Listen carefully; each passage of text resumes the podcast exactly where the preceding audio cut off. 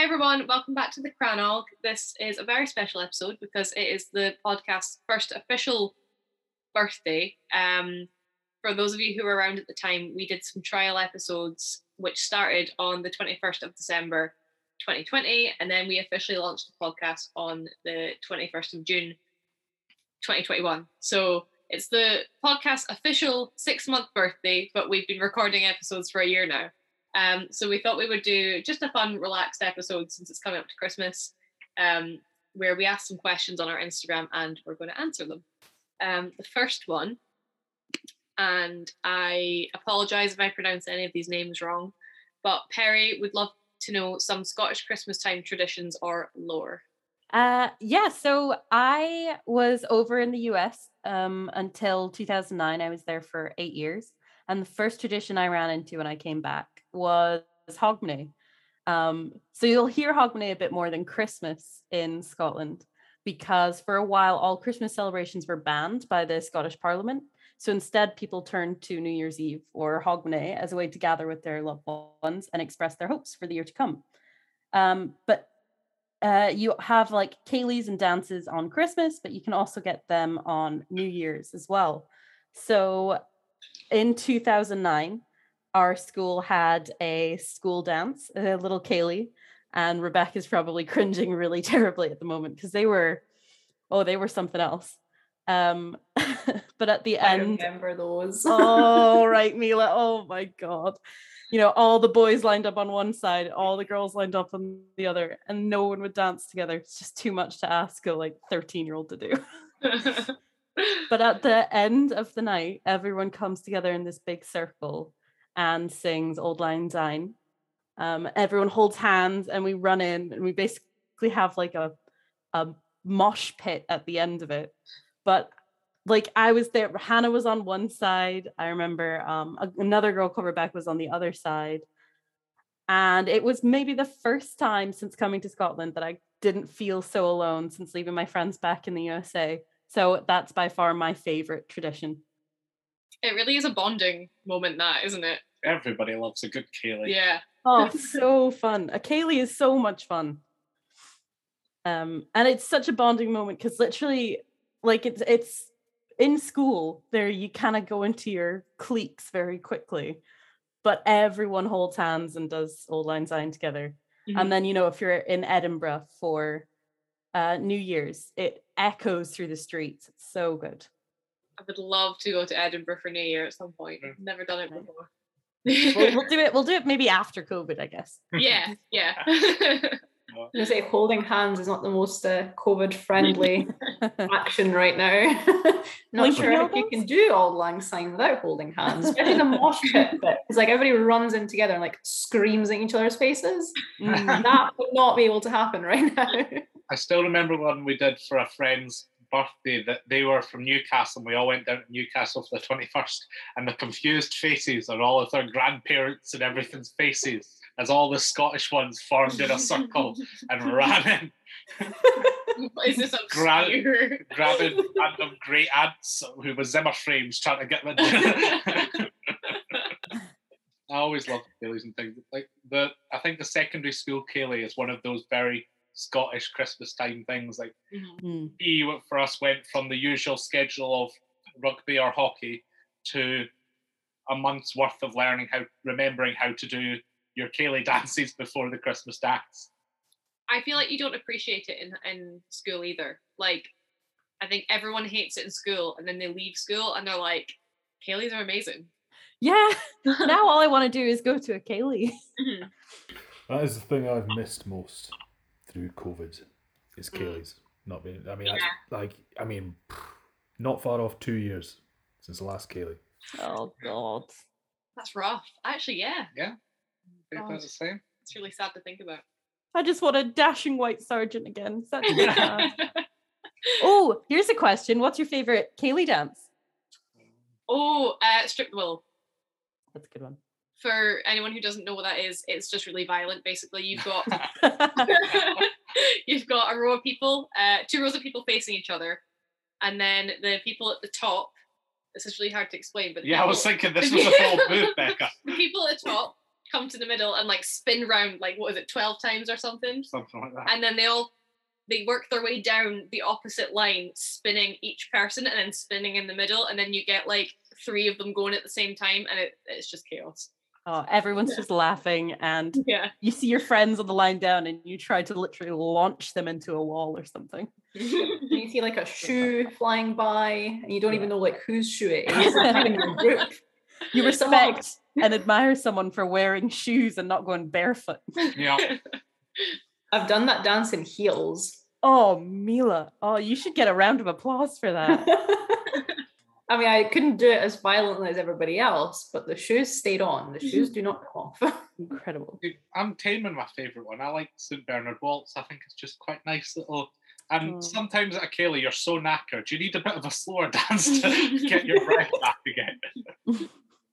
Especially wearing a kilt because you get so hot in a kilt. Mm. Canadian barn dance. Oh, That's a good one. I always found that one too hard with all the hop, skippy, jumpy bits. I was like, I, I just quite like a gay Gordon's. Yeah. Classic. think it's probably one of the first ones I learned, which is probably why I like it. But I feel like it's one of the easier ones to learn when you're just starting out because there's not too many like spins and turns. Like you just do the same thing over and over. Mhm. And then there's a bit where you can like change partner and like you kind of go and sort of dance with everybody in the big circle almost. Yeah. Um, but it's I feel like it's one of the easier ones. If there are easier ones, do correct me. But I feel like that's probably the easiest. I easiest. think most of them are like designed to be reasonably simple. Like it's very repetitive. I think it's when I see it, I'm always like, this is designed for drunk Scottish people to remember how to do. like when I'm in the Yeah. village back home and there's like a load of like pensioners who are two bottles of wine down and they can still remember the steps. I'm like, this is this is what this is designed for. Kate, what was yours? Oh, mine would have to be Dashing White Sergeant all the way. So much fun. Oh, Nothing like a groups pas de bas. Nothing like a pas de bas. I did actually, you know, I went to Prague recently, and so it was a wee bit chilly over there. So um, everyone, we did like a nighttime tour of the castle, but you know, it's on a big hill, and so that's extra chilly. So everyone was trying to stamp their feet to keep warm, and I taught my friend how to do a pas de bas to keep warm, and the rest of the tour group was like, you know, that looks quite good. So there was just a little circle of people doing a pas de bas at the Prague castle. It was very good. Yes, love it. Represented Roshi. it must have looked so strange, like we were trying to summon, like I don't know, a haggis or something. Yeah, I really struggled to think of um like Scottish Christmas trad- traditions just because like it's always Hogmanay here that's so big Mm. compared to Christmas. I managed to find I managed to find like little bits and pieces. So things like in the Highlands, they were a lot more big fans of the, the whole twelve nights and ce- celebrating twelfth night rather than Christmas as such. All the way up until kind of the early 1800s, it was a much bigger thing up there. And then one of my favourite ones that I found was it was like um, Scotland's own like Krampus that was uh, in the Isle of Islay, and I can't remember how you pronounce it. I think I've still got it on my phone somewhere but it would like just like terrorize the children to make them behave at Christmas time. So it would be like the howling of the sound down the chimneys. That was him howling at you, like trying to get you. So it was what was it, the Crom Dunanoliag, something like that. It was based off of um, an Irish creature that had then become part of Islay folklore, which is seems to be the way with a lot of the islands and the outsides of Scotland. They've adopted a lot of the Irish traditions and I love how sanitized Santa has become. Yeah, he's now just a, a lovely guy who sells Coca Cola, whereas he used to be if, you scary. don't, if you don't be good, I will kill you. Yeah, I also um picked up something. The I think it was it Nollaig. He said yes, Nollaig. Yeah, that creature. Well, there's the Cailleach Nollaig or Oh. Nollaig. But the Cailleach Nollaig is a tradition where the head of a household finds a piece of strong oak wood and carves it into the face of an old woman. And then the log is thrown into the fire on Christmas Eve to represent the death of the cold weather soon to come. So that's pretty cool. Meet Ooh. your Yule log style tradition almost. It reminds me of something that I found, um, where apparently you burn a twig of rowan on Christmas Eve to protect the household and to like promote good relationships between family members and like not let any jealousy happen. Um and how do we look about to see like where it could have come from? And there wasn't really any like real answer. Um, but like the rowan tree is important in folklore. Like it's thought to be a fairy tree.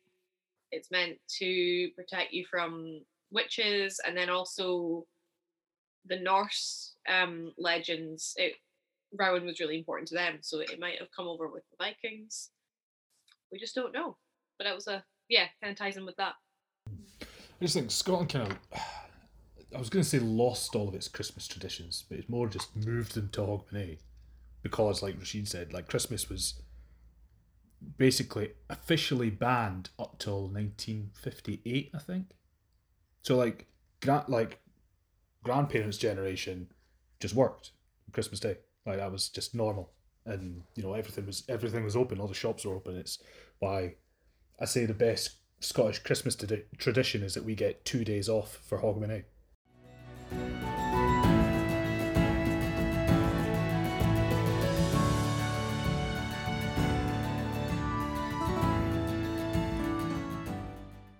So the next question. So again, sorry if I pronounced this wrong, but uh, Jamila asks, "How old is the oldest folk story that you know?"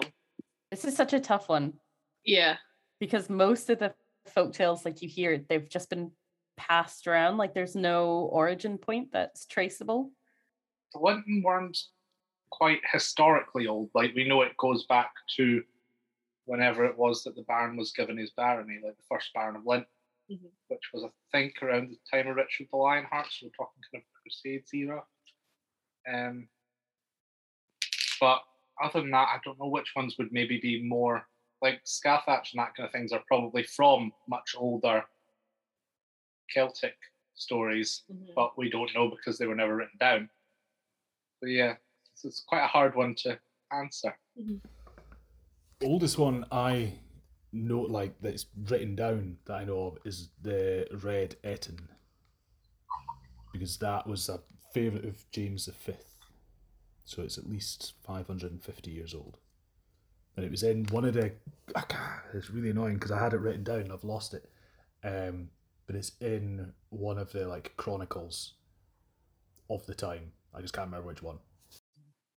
Um, the oldest I can think of from maybe some of the ones that I've done on the podcast is maybe about the washerwoman.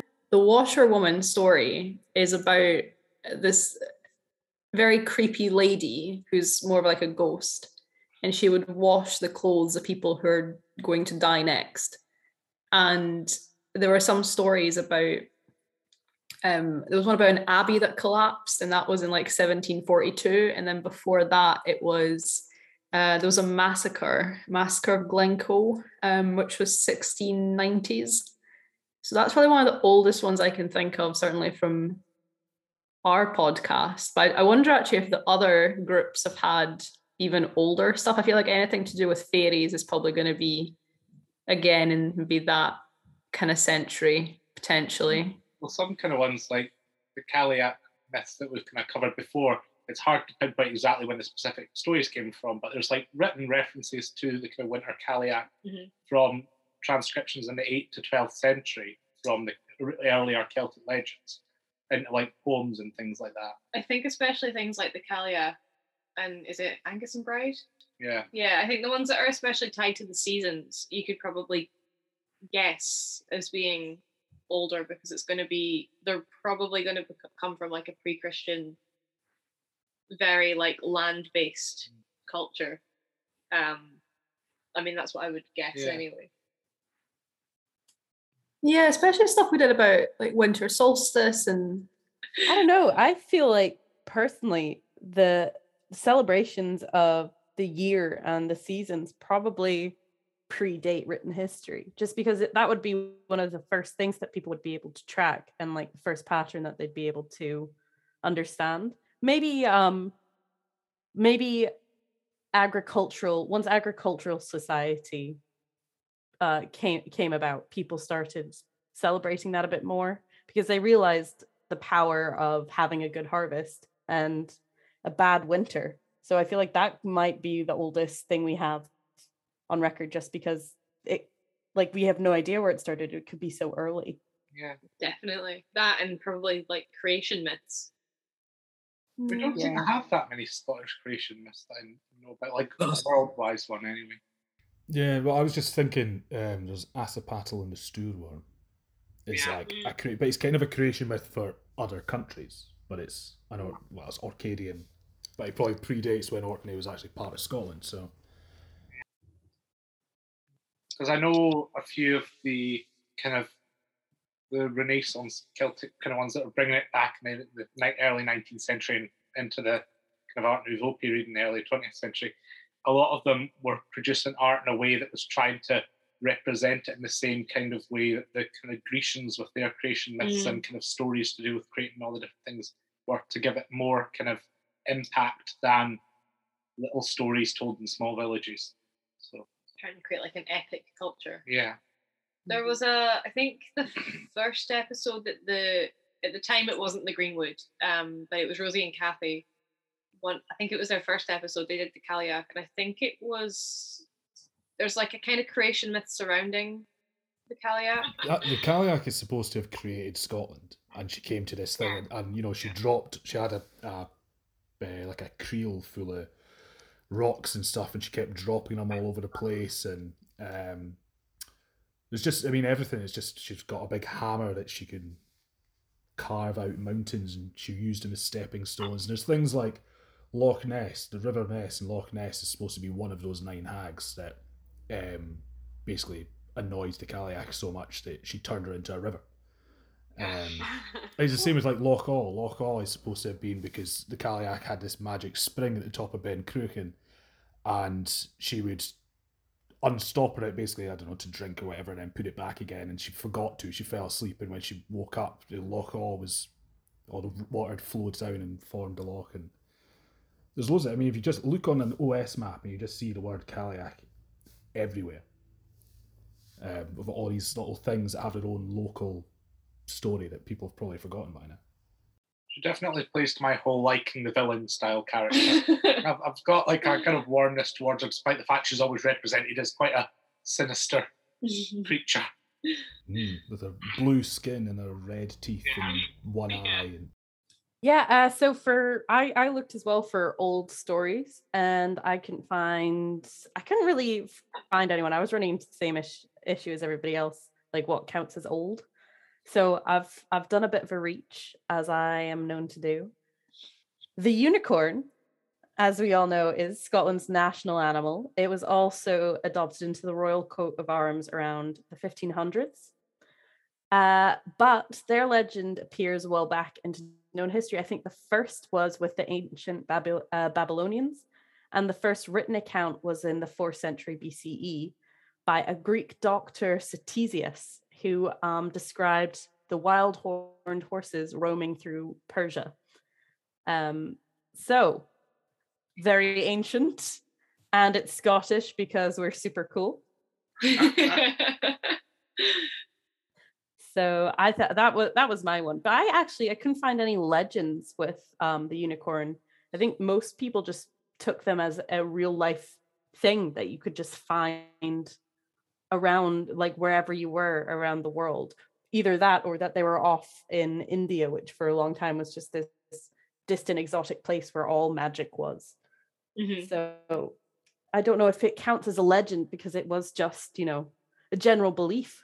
f- from my experience, there are no Scottish unicorn stories. Yeah, I've not, I've never come across any either. At least not anything that's like predates the kind of 20th century anyway. Like, mm. I think that genuinely, I think the reason is that people thought they were real. So, they, like they're not. You know, I, I think when it comes to, or, or people, sorry, not that people thought they were real. It more people thought they were just normal.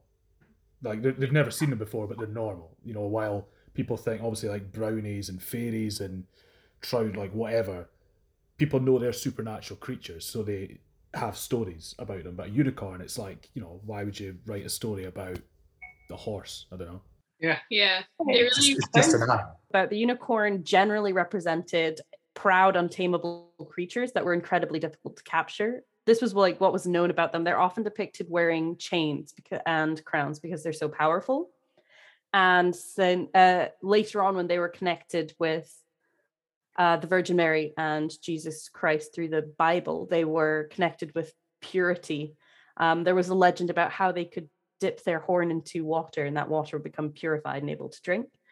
So all of this kind of mixed together to create this image of an animal that only the very powerful could control and an animal that was very proud and you know would not bow its head to anyone other than the most deserving. So by attaching it to the coat of arms probably was a bit of a message to England uh, that you know we are proud, untamable, we are our own people.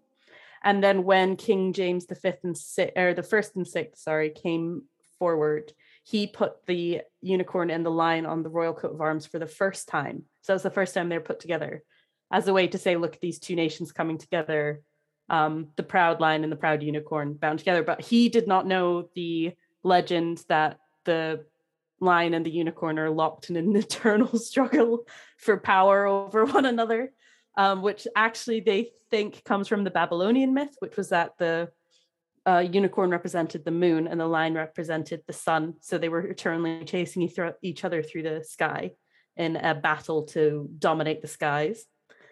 Um, so yeah, so That's quite so interesting. That's beautiful. I think so.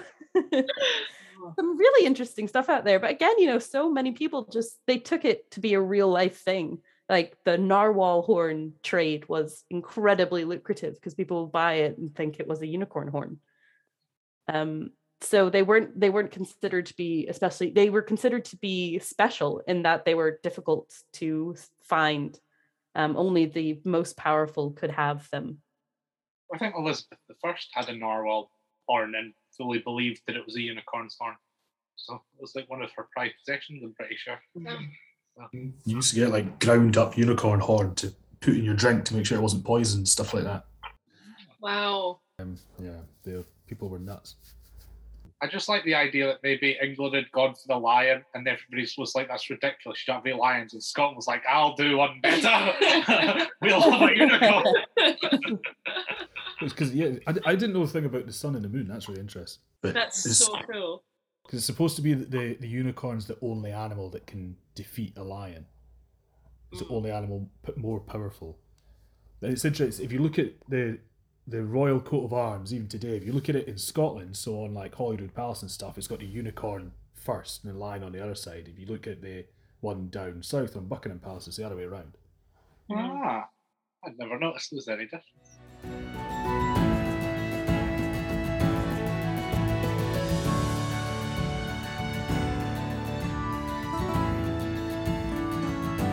Patrick asks, "What does the Scottish flag mean?" The Scottish flag, the saltire, the St Andrew's cross. So it's yeah, the sort of white X cross on a blue background. But the cross is because it's St Andrew's cross. It's he. I mean, this is less sort of Scottish folklore, more just Bible stuff. Uh, so he didn't think he was worthy to be crucified on the same shape of a cross as Christ. So he asked for it to be that kind, basically. And the whole reason that St Andrew is connected with Scotland is that apparently St Rule or St Regulus had a vision that St Andrew's bones weren't safe where they were in Greece where he died, so he was to take them in a boat and sail to the ends of the earth, and wherever the boat landed, he was to build a shrine to St Andrew. And apparently, the ends of the earth are Fife. Um, I've heard that before. So Sounds he built about his right. little, his little shrine, and eventually that grew into the a church and then a cathedral and, and all that stuff. I mean, there's another story that it was a bishop from somewhere in England that brought some of St Andrew's uh, bones up north and started the whole thing. But it was the Battle of I can never say it properly. Athelstaneford was where I think it was a group of joint Picts and Scots who had got together to fight the Saxons who were invading, and they were badly outnumbered, and it was all looking very bleak for them.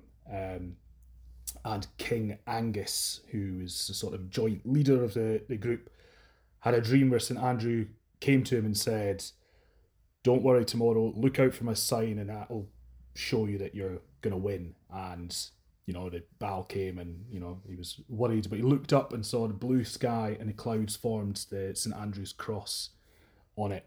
And the Scots slash Picts went on to win the battle, and Angus said he would then make St. Andrew the patron saint of, well, at that point, Pictland um, and eventually Scotland. And what they didn't tell you about that myth is the Saltire appeared because two jets had flown over and it was an aerial strike, and that's why they won the battle. There's another, like a, a slight sort of follow up legend, it's kind of re- uh, related, is during the Battle of Roslin in like 1303 or something around about then. Apparently, this is when a force of like 8,000 Scots supposedly fought three battles in a day against 30,000 English and won. And it's one of these sort of mythical battles. Nobody really knows what actually happened. Um, but at one point, the um, a bunch of priests apparently went on the local hill and laid out all these sheets to make a St Andrew's cross on the hill to inspire the soldiers as like a harking back to the Athelstaneford battle. The only thing I ever think of when I think of St Andrew's Cross is once when I was working at Scores Hotel in St Andrews, I came out from a lunch break and there was just people reenacting the crucified. There was a cross and a dude that was being tied up on it, and loads of people was filming it coolly as like a kind of historical project thing. You're sure it was a reenactment and you didn't watch like a murder Yeah. and just be like, that's cool. Not And he's still sure. out there, David. Go and give him a hand. They were in robes and stuff, so It's an- unless it was It's an average day out in Fife, really. Tenerife actually uses the saltire as their like official flag, and I was on holiday once. We'd been on a ship, and I got off, and like there was just all these saltires in the in like in the cruise terminal, and I was so confused because I didn't know, and I was like, did they know we were coming? What's going on? But no, they their patron saint is also St Andrew.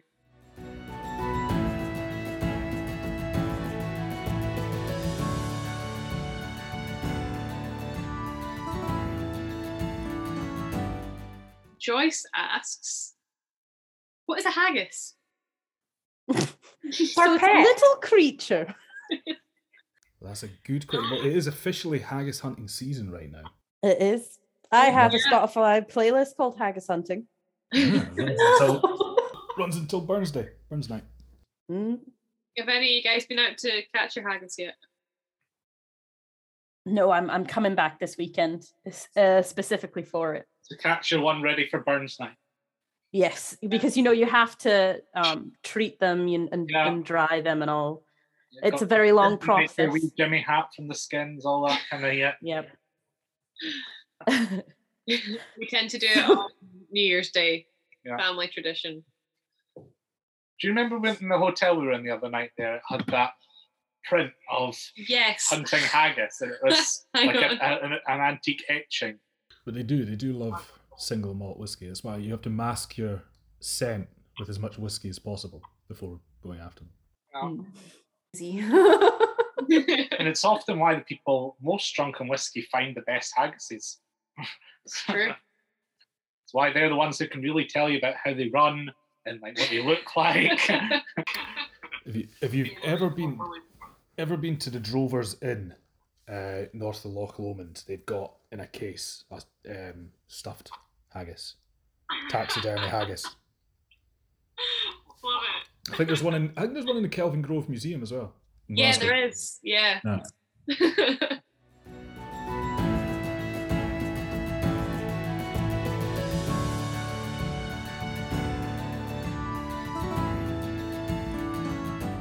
Kate asks, "What is your favorite monster?" Mine's a Ah. brownie. Mm, I like a brownie. I don't know if I'd say they're a monster, but they're a Scottish folk creature. And I just like them because they seem like they, they have their, their limit. Like they can snap quite dramatically. And also they're just a bit flippant with like, ah, a coat. I now will disappear forever despite having lived here for hundreds of years. or like they'll be like they're very hardworking, but they don't then they won't take slackers and other members of staff. Mhm. Like I like the, the work ethic there. Ask for little reward, but if you don't give them that, they'll properly flip out. You know, I think they're very reasonable creatures, but also if you cross them, you- you're in trouble. Just quite endearing. And the idea of like all these big old houses having like their own little magical creature seemed fun. Yeah, it is quite adorable. Yeah. I'll go with a proper monster then. Uh, Okay. the Baobhan Sith, the vamp, because they're just so terrifyingly evil. And yeah, I love the I think the Baobhan Sith are, are excellent Scottish vampires, female vampires. The original girl boss. Hmm. Instead of the whole vampire biting your neck and thingy, they've got like basically just talons, like those girls that have those fake nails that are like twice as long as their fingers, and they yeah slit slit the throat acrylics. with those. Ooh. Hope I've not offended anybody listening. Uh, slit the slit the throat with their, their long nails and then just go for it. it's such a like unique way to kill someone as well. I love that that's Well, what Lady Gaga did in American Horror Story Hotel. Well, they had inspiration. One of the things I like about it is that there's supposed to be these, you know, they shape shift and they're beautiful and they're alluring, and that's how they sort of seduce people into uh, in becoming prey. But they also have, like, the bottom half of them, they've got goat legs, and I just in my head, you know, they wear a big long green dress and they, like float on by and blah blah. blah. But I just imagine most of these stories are from a time before carpets. Like they must have heard them, like you know, this t- this beautiful woman are just like clip clopping into the room. You're like, surely I would have given something away. I'm just imagining, you know, like the the cliche, like the leg comes out from behind the door and it's like, do, do, do, do. it's just a goat leg. A mu- much less seductive. Be much worrying, more worrying if it was a waxed goat's leg. like goat, I'm shaved. Oh, gross. But it would be great if it was like, um, you know, it was just like a, a leg of cured goat meat, and it's like, ooh, like ooh, no, dinner and a show. So Graham likes his monsters cooked, is what we've learned. I'm just saying, if somebody wanted to seduce me, that would be the way to do it. Uh, my favorite would have to be the Selkie. Um, that was one of the first legends uh, that I came across, and I guess Selkie wouldn't really count as a monster, I suppose. Um, but they were just very magical, um, which really attracted me to them. And not all not all monsters have to be bad. Well, you know, most Selkies kind of are, but not all of them have to be. So uh, the legends I came across were so there was the one where a Selkie woman falls in love with a fisherman um, and goes on land with him, but needs to return to the sea. Selkies were not made to live on land; they were made to be in the sea and to be free. And so the fisherman knew this, and so he takes her coat, which allows her to turn into a seal, and locks it in a chest in his house. So the woman gives him two children, uh, but as time goes by, she gets more and more despondent because she knows she's where she belongs. So one day, one of her children is rooting around in the house and they find uh, her coat. Uh, takes the coat on, tries it on, um, doesn't turn into a seal uh, because they are they. I I don't know why they don't turn into a seal. They're trying it on. They're wandering around the house, and the mum sees it, takes the coat, and off she goes.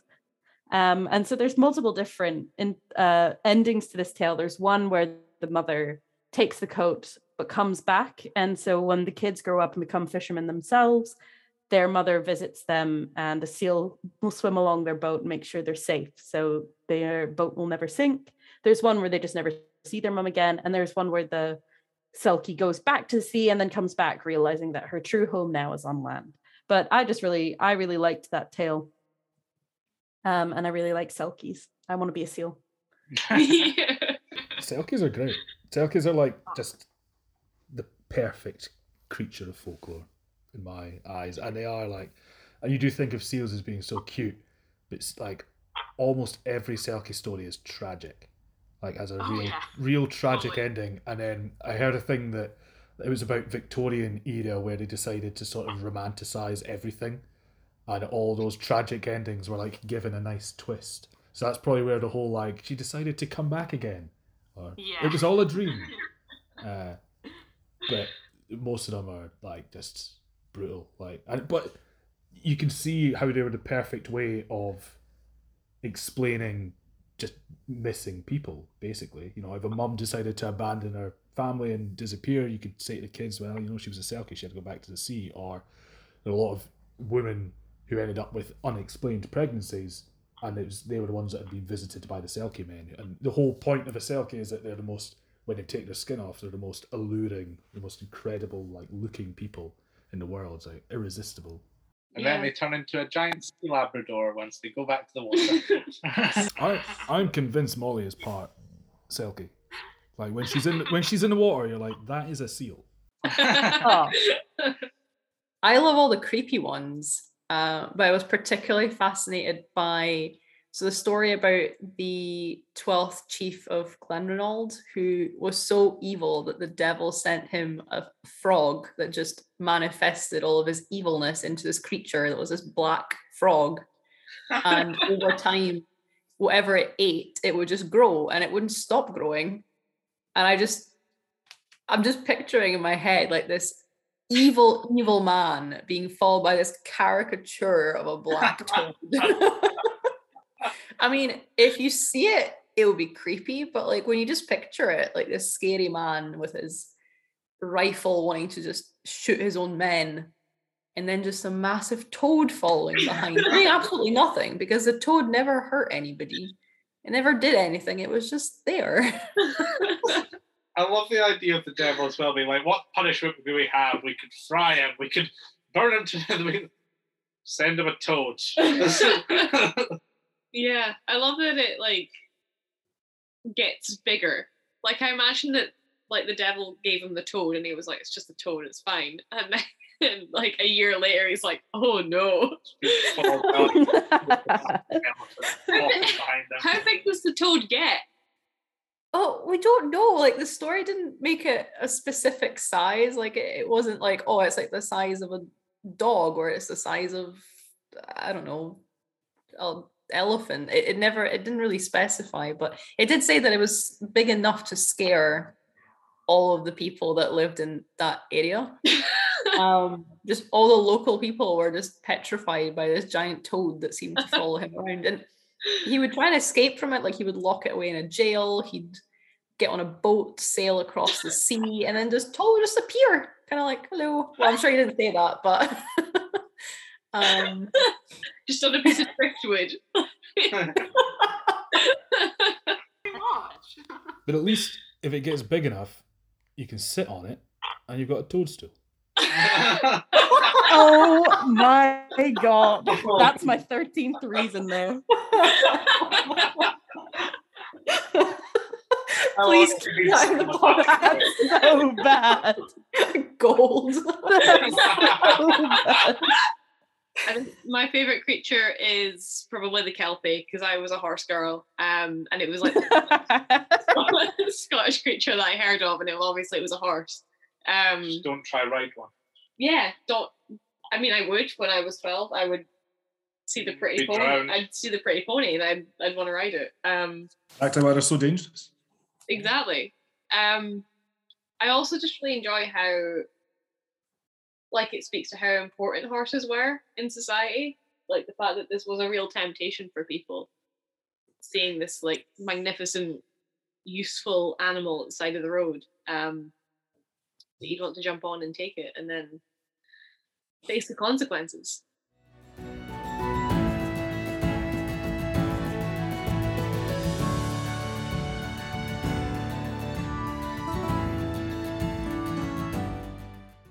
So, for the last question, Derek asks, "Who is your favorite folkloric drunk?"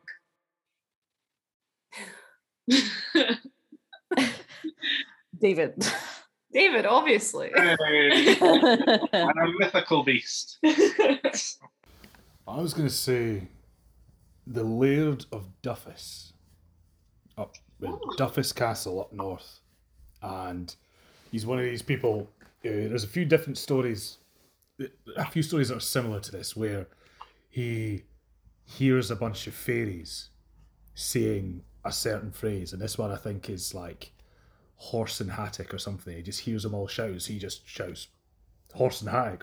Why not? Why don't you, know just as you do, just shouts it, and before he knows it, he is transported into the cellar of the King of France. I think he's suddenly he's in Paris. He's in a cell with all these fairies, and they're just getting smashed off all the wine and cheese and meat like and all this just this stuff that they find and they just have a great time and then he falls asleep wakes up obviously with like some very confused guards looking at him be like how did you get in here and why did you drink all this things? And he gets hauled in front of the uh, king of france and he basically tells the whole story about this magic thing and he was like i honestly don't know how i got here or how i'm going to get home.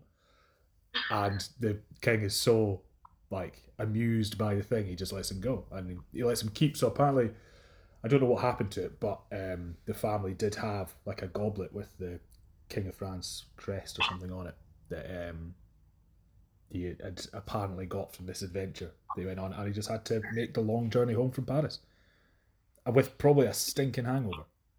Like worst hangover in history. it's like the, the old school version of you boarded a plane while you were drunk and you woke up in Paris. It's, it's a lot harder to do that then, to be honest with you. Like, just, that's one hell of a bender if you manage to make it to Paris without knowing it. I also love like the start of that story why he, he just hears them shouting it. So he's like, hey, I'll join in. To be fair, like if you're in a bar, everyone's a bit drunk, you can start shouting anything and the whole bar will be shouting it with you in like five minutes. Yeah. Less than. I did find another one um, about a man in the Highlands whose town had been hit by the plague. Um, and he was in the bar with his mates he, uh, drinking whiskey. And he said, You know, the devil's caused this plague, but he's not going to get the best of me. So then later, as he was walking home, he runs into the devil because you can't speak of him without him being coming up and asking why and he says the devil turns to him and he's like oh i hear you've been laughing at me so now it's time to die. Uh, and the man says instead why don't we have a drink? So we'll fight but you have to drink. Like it'll be a drinking fight. Um, and they go take a sip and they're wrestling and they're each taking a sip. And of course the highlander has been drinking whiskey um, you know in the cradle and the devil can't deal with such a fine and powerful spirit. So in the end, the Highlander wins and he beats the devil. And the next day, when he wakes up, the plague is vanished from the town and everyone's celebrating, but no one will believe him because he had gotten so terribly drunk the night before. oh my god, I love that the devil was defeated by a drunk Scotsman. That is yeah. the highlight of my year. He must have been there like, listen, I've been training my whole life for this. yeah. Did he do the flippy thing with a cup when he finished it? yeah, like a boat race. That's the modern take on the version. What's going on? Uh, but it's true. Uh, there is a, a quite profound admiration for whiskey. Um, I loved the tale of the angel share. Um, which I know it's not about drunkards, but I think that captures a lot about why Scottish people love whiskey so much. And it's the angel share is this thing where when it, during the distilling process for whiskey, they put them in these barrels and they put in a certain amount, but when they crack them open, there's a measure of it missing. Um, and it's always like there this liquid just vanishes and so people used to say that was the angels taking their share because it's the finest liquid known to man. Which I, I would agree. like they could have said anyone's taken that, but they're like, no, no, this stuff, this stuff is for heaven. This stuff is for the angels. My favorite drunk. I just tried to look up um his name and where the story is based, but our website is down, so I can't at the moment. So basically, there was a guy in a castle and he had like a raging temper um but he also really liked to gamble and one night he was up um late. It was a Saturday night. He was up gambling with his pal, and then the servant boy came in and was like, "By the way, it's it's almost midnight. It's almost Sunday. You need to stop gambling, or you know you you're gonna die. The devil's gonna come get you because you're not allowed to gamble on Sunday." And he was like, "No, don't be- don't be stupid. Like if if the devil wants to come and get me, the devil can come and play cards with me." Um. So the serving drink on the table. yeah, exactly. Um, so the serving boy leaves, and then uh, eventually the the friend he was playing cards with is like, yeah, you know what, I I need to go home. So the guy, the pal leaves, and then the you know the guy's left by himself, and he's really mad about this. So the devil shows up, knocks on the door, and they play cards together. And but the man has never left that chamber where he was playing cards. Um, basically, he's trapped in an eternal game of cards with the devil. It's Glamis Castle. Glam, that's it. Thank you. Errol Earl Beardie. yes, Beardie. Yeah. is, is the man. Yeah. And there's the, the thing, because there's always been story of like a hidden room in Glamis that's just disappeared, and you go into the Great Hall, and it's well, the old Great Hall, and uh, they said that in like the I don't know, the can't when it was, some time in the 20th century, and all those people were staying there, and they decided to hang towels out of every single window, and they go outside, and there are windows with no towels at, at them, and they're like, that's it, that must be the room. that's where he is. What is it with our drunks and being so competitive with the devil? it's true. It's well, I mean, it's carrying on to this day when you see a tiny wee man outside of a club stepping up to a seven foot bouncer thinking he can take him. Are you saying all bouncers are the devil? Yes. Uh, I, I'm more talking about the reflection of having absolutely no power and still believing you could take on something very powerful. It's the sheer audacity of a Scotsman, basically. yeah. So mine was not so much about the main character being drunken, so much as he is getting someone drunk. So it's Dougal and the Giant of Atholl. So in this one, there's a giant and he's been robbing all the grain, nicking it from everyone, all the honey, all the nice things. All the poor villagers are distraught because their crops have been nicked by this big giant, and nobody can face up to him because he's well, he's a giant. He'll crush them. Just step on them, he'll bite their heads off. But Dougal's like, no, nah, I'm not putting up with this. I, need to have some grain. We've got to have the grain. He's been nicking our all of our honey. So he, he, he marches off in hunt of this giant and then remembers that he's a giant. So he says, I think I need to come up with a plan here. So um, has a little think. He's like, you know, this giant, we've, he's nicked all this stuff, but we do still have some reserves. What what do we have? Is it that bad? He walked in, not a lot of food, but we've still got a lot of whiskey. It didn't look like a giant had nicked any of that. It's like, ah, I could, I could get this giant back, but only if he's slightly at a, a disadvantage here. So he hikes up to where the giant's lair is um, with a couple of barrels of whiskey. And I he don't pours know. out some grain and some honey into, into the cup that the giant drinks from, and then filled the rest with the barrels of whiskey. And then the giant drink starts to drink drinking. Thought it was a bit strange, you know, sweet, nice drink, but it didn't taste like water or anything else he normally drank. But you know, he, he had a bit of a taste for it. And by the time he'd finished the cup, he got quite tired, so he went for a little nap under the tree to sleep off his hangover. Unfortunately, Dougal used this opportunity to kill the giant, so it was proved to be quite a hangover for him. Um, and, and saved the town and reclaimed all the rest of the grain, and he was worshipped for getting this giant hammered and killing him. Scotland's answer to Odysseus. So there we go. so while the whiskey is the water of life for Scotsmen, not so much for Scots giants. I like how we get the odd giant out a bit in our folklore, even though it's not a very typically Scottish associated creature. It's a lot more Irish, I think, the kind of Yeah. giant. There's some Aberdeenshire's got a few. There's Jock o' Bennachie and Jocko North. They were on the two hills. And Jock o' Bennachie is apparently still under his hill, locked in there by a witch. That's a story for another time. Yeah. And they're both called Jock. Yeah, I mean, both Scottish giant. Ah, job, be fine. Jock one, jock two.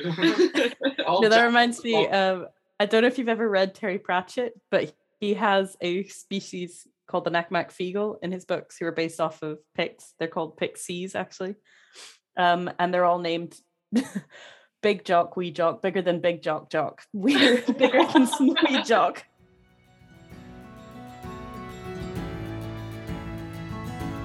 Thanks for listening to the Folklore Scotland podcast. We hope you have enjoyed the past year as much as we have. We're going to be taking a month long break over Christmas and New Year, but we'll be back on the 24th of January with an episode of Campfire Tales. A huge thanks to everyone who has tuned into the podcast over the last year, and a big, big thanks to all of our team members who we couldn't do this without. To David, Rasheen, Graham, and Mila in Cranog, Rosie and Kathy from Into the Greenwood, Joanne Taylor and Graham again for Campfire Tales, and Lindley for her wonderful artwork. So, from everyone here at Folklore Scotland, have a wonderful festive season and a happy new year.